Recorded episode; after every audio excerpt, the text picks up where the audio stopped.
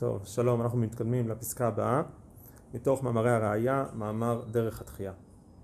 אומר הרב קוק, ההוויה הרוחנית כמו שהיא, אי אפשר להכיר על ידי כל חיפוש ומחקר.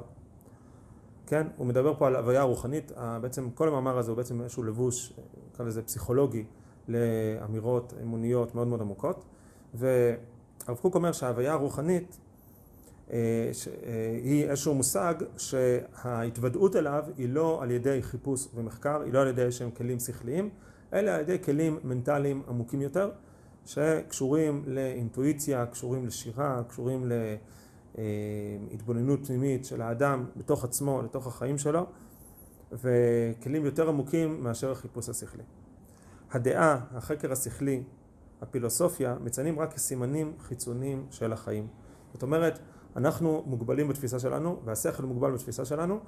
והוא יכול לתפוס רק את הסימנים החיצוניים, רק איזה שהם הכרות חיצוניות של המציאות, מה שהשכל מסוגל לקלוט, אבל חוץ מההכרות האלו, יש תכנים יותר עמוקים של המציאות, יש עומק למציאות, ששם בעצם אנחנו פוגשים את אלוהים, שם אנחנו פוגשים את הכוח האלוהי, ששוב, לפי הרב קוק, אלוהים זה לא איזושהי ישות שיושבת בשמיים ומחליטה, תזוז ימינה, תזוז שמאלה,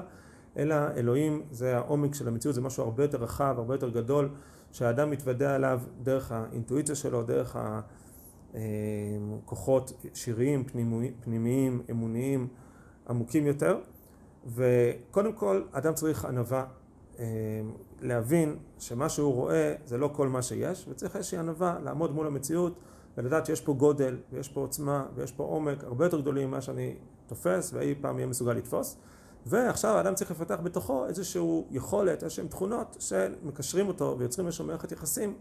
עם אותו עומק של המציאות בצורה שתהיה צורה בריאה, בצורה אה, נכונה ובריאה.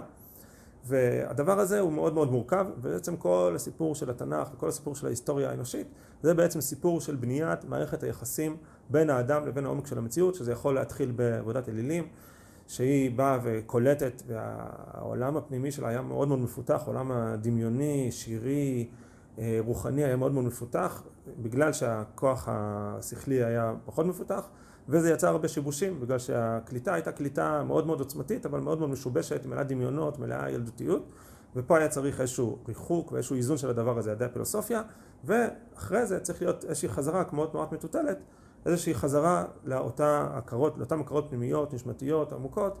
אבל בצורה התקינה, ואנחנו נמצאים בדור הזה, ובעצם הכפירה באלוהים שיש בדור שלנו, היא בעצם חלק מתהליך שנועד לכפור בתפיסה האמונית, נקרא לזה הפילוסופית יותר, או הדתית המצומצמת שנוצרה בתקופת הנצרות והאסלאם, שהשתמשו הרבה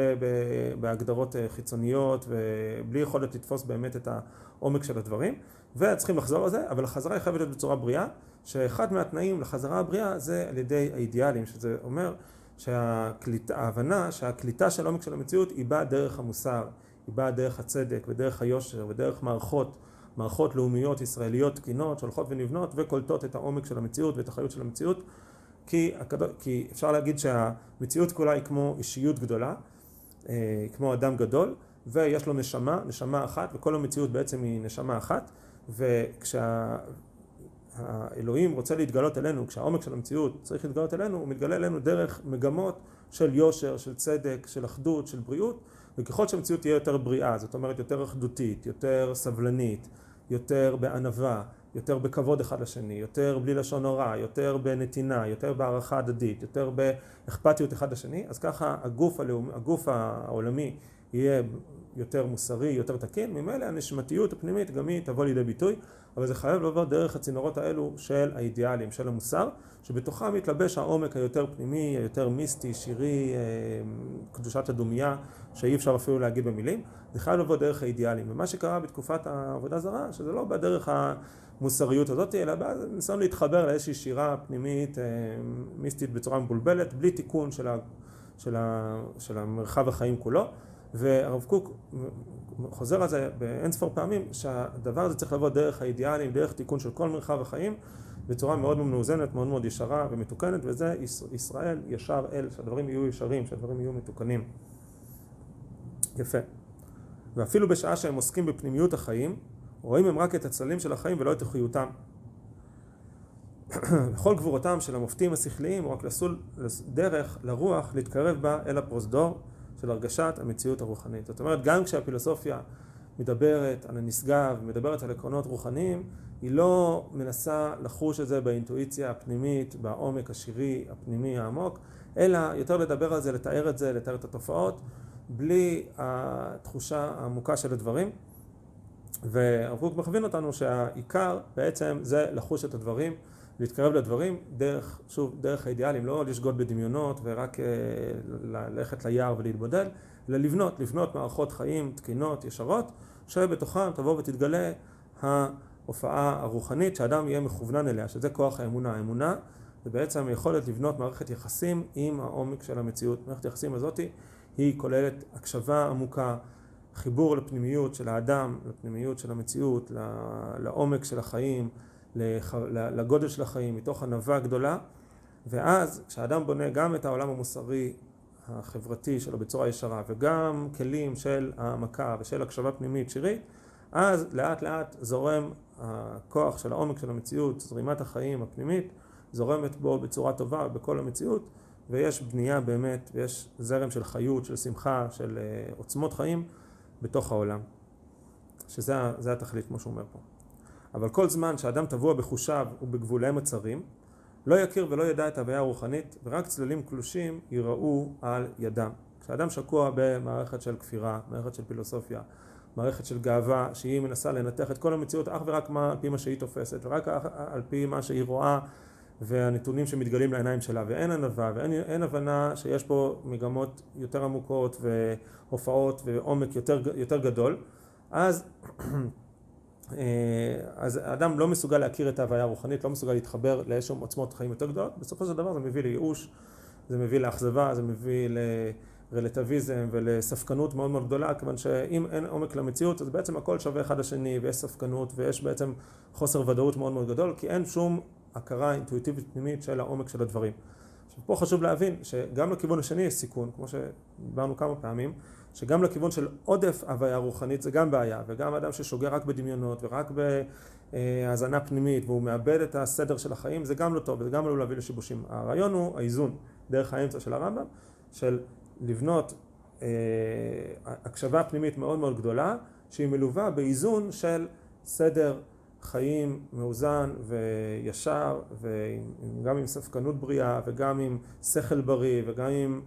אה, common sense, היגיון בריא, מה נכון לעשות, מה לא נכון לעשות, ואיך האידיאלים, ואיך האדם מקשיב לקודש מתוך האידיאלים, מתוך התורה, מתוך הערכים המוסריים, מתוך תיקון של העולם ושל המציאות, והבנה שיש פה אחדות גדולה, ויש פה רצון לתקן את כל החיים, ולתקן את כל, ה, את כל הרבדים, ולהביא לסדר של המציאות. זה לא רק לשגות באיזשהו עולם דמיוני מופשט, אלא הרעיון הוא לסדר את החיים, לסדר את הכוחות של הטבע, את הכוחות של המוסר, את הכוחות של החברה, שמתוכם תבוא ותנבע ההאזנה הפנימית העמוקה. והדבר חייב לבוא מאוזן. ואם יתייחס אל הצללים כמו אל המציאות האמיתית, אז יהיו עליו הצללים ההם למסע כבד וימעיטו את כוחו החומרי והרוחני יחד, עד שיבקש לברוח מפניהם כמפני דבר מזיק. כן? אז אם הוא חושב שהצללים האלו הם, ה, אה, הם אלוהים או הם,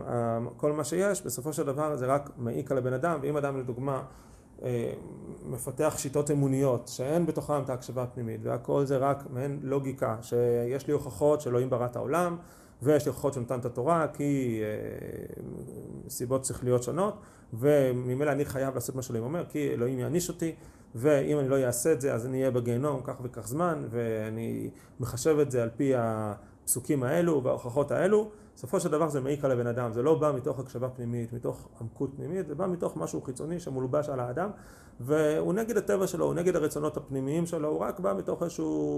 החלטה חיצונית, חברתית, שכלית, אה, לחץ חיצוני על האדם. ובסוף האדם מבקש לברוח מזה, וזה מה שאנחנו רואים בכפירה ובתופעות של אה, עזיבה של כל העניינים האלה. אבל כמה שלא יברח האדם מן הצל, הצל רודף אחריו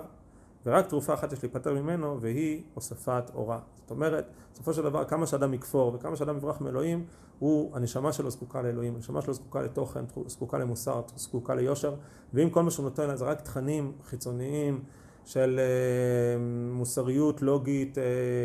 שיקולים, כל מיני שיקולים שכליים או כל מיני אה, מחשבות פילוסופיות, בסופו של דבר זה לא ייתן לו מענה, והוא מרגיש שהוא תלוש, הוא מרגיש שהוא בודד פה בעולם, הוא רק אטום שמרחף במציאות, ואין לו שום תקווה, אין לו שום תכלית, אין שום עומק לחיים, אין שום תוכן פנימי למציאות, הכל מלא ייאוש, מלא אכזבה, מלא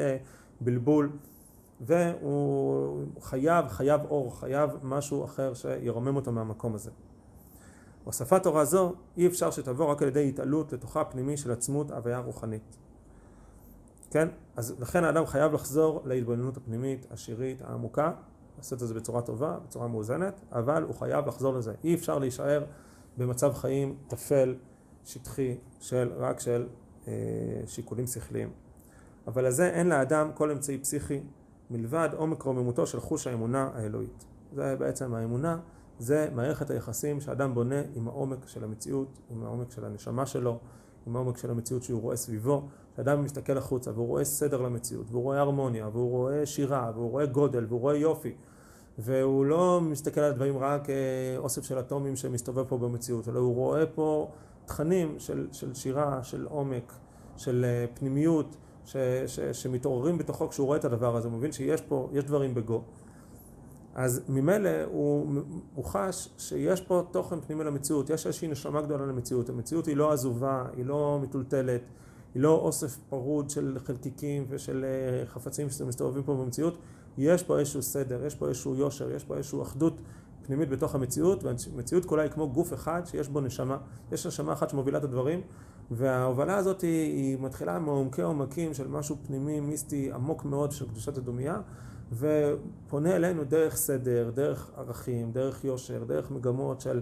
אה, ומחשבות ורצונות של, של טוב, של יושר, של תיקון, של, של סידור, של אחדות, של הרמוניה, שמתפרצות על האדם, ששוטפות את האדם, שאדם מתחבר אליהם, שזה האידיאלים אלוהים, והוא מיישם אותם, והוא מתחבר אליהם, והוא בונה אותם במציאות הפרטית שלו, במציאות הלאומית והחברתית,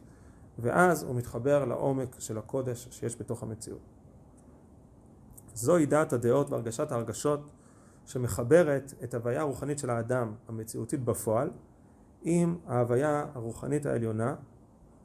ומערבת את החיים שלו עם החיים המציאותיים הרמים מכל גבול ונעדרי כל חולשה פיזית. כן? שהאדם מתחבר לעומק של הנשמה שלו והוא מתחיל לפתח כלים של הקשבה פנימית, אז לאט לאט הוא מרגיש שיש למה להאזין, יש שירה, יש עומק. זה כמו אדם שלא ידע מה זה מוזיקה קלאסית, וכל מה שהוא האזין לו זה רק אה, אה, אה, מוזיקה מאוד שטחית, או בכלל לא האזין למוזיקה, ולאט לאט הוא לומד מה זה מוזיקה, ומה העומק, ואיזה רגשות זה מעביר, ואיך כל כלי מבטא איזשהו תוכן, ואיזשהו גוון, ואיזושהי נימה רגשית מסוימת, ואז הוא בא לקונצרט ופתאום הוא מבין שאותו קונצרט שהוא היה שם, והוא לא הבין מה מדובר, והוא לא מבין מה אנשים מתפעלים, והוא כמעט נרדם, פתאום כולו מתפעל ומתרגש ומתמלא בעוצמות בעקבות הקונצרט הזה, כי הוא למד לפתח את החוש הזה של ההקשבה. הוא אדם שהיה רגיל לאכול רק בורגראנץ' עם רטבים מלאים מלח וסוכר, ופתאום הוא מעדן את החוש שלו, והוא מרגיש גוונים יותר עדינים של טעם, הוא פתאום מרגיש שהאוכל הזה מרגש אותו, האוכל הזה בונה בו איזשהו אה, זיכרונות עדינים ואיזשהו נימים עדינים של טעם ש, שהוא בכלל לא הבחין בהם קודם. אז גם כשאדם ניגש למציאות וכל השיח שלו עם המציאות היה רק שיח שכלי ורק שיח תועלתני ונצלני, איך אני משיג יותר רכוש ואיך אני מצליח לקדם את עצמי אה, מבחינה פיזית, ופתאום הוא מפתח אה, חוש אמוני, מפתח חיבור לעומק של המציאות, מפתח הקשבה של שירה, של עומק, הוא ניגש ברגישות נשמתית, פנימית, אה, רגשית, עמוקה יותר למציאות, והוא חש מה זה שירה ומה זה יופי ומה זה התכנים האחדותיים וההרמוניים שיש בתוך המציאות, פתאום כל אותה מציאות שנחשפה אליו רק כמשהו, כקליפה חיצונית, פתאום נחשפת בתוכה מהות ועומק ועוצמה שהוא הולך ומתחבר אליהם, ואז התורה והאמונה והשיח הדתי הופך להיות משהו הרבה יותר עמוק והרבה יותר פנימי. יכול להיות אנשים דתיים שהם חיים כל החיים שלהם כדתיים, והם לא באמת חיו את העומק של האמונה. החוק מדבר על זה הרבה, כל האידאה הדתית שמדבר עליה. ורק כשאדם מפתח איזה שהם חושים יותר עמוקים של הקשבה, של פנימיות, וגם מבחינה דתית, הוא לא שקוע רק בעשייה הדתית הריטואלית, הטקסית, החיצונית, אלא הוא באמת מפתח בתוכו את ההקשבה הפנימית יותר. לכן גם צריך ללמוד מוזיקה וללמוד אומנות ושירה ולעסוק בתחומים העמוקים יותר של המציאות. וממילא גם עבודת השם שלו הופכת להיות משהו יותר עמוק ומשהו יותר טבעי. הרב קוק מדבר על זה הרבה, שעבודת השם אמורה להיות באמת שלה משהו טבעי, שירה טבעית האדם, שהאדם קם בבוקר ומתחשק לו להניח תפילין והוא מרגיש שזה הטבעיות שלו הפנימית, אז זה בדרגות מאוד מאוד גבוהות, כן? אבל זה מכווין אותנו לכיוונים האלה, וזה יבוא אך ורק כשיתחיל להתפתח איזושהי הקשבה נבואית, שירית, נשמתית, למקומות האלה של המציאות. יופי, נעצור פה ונמשיך בפסקאות הבאות.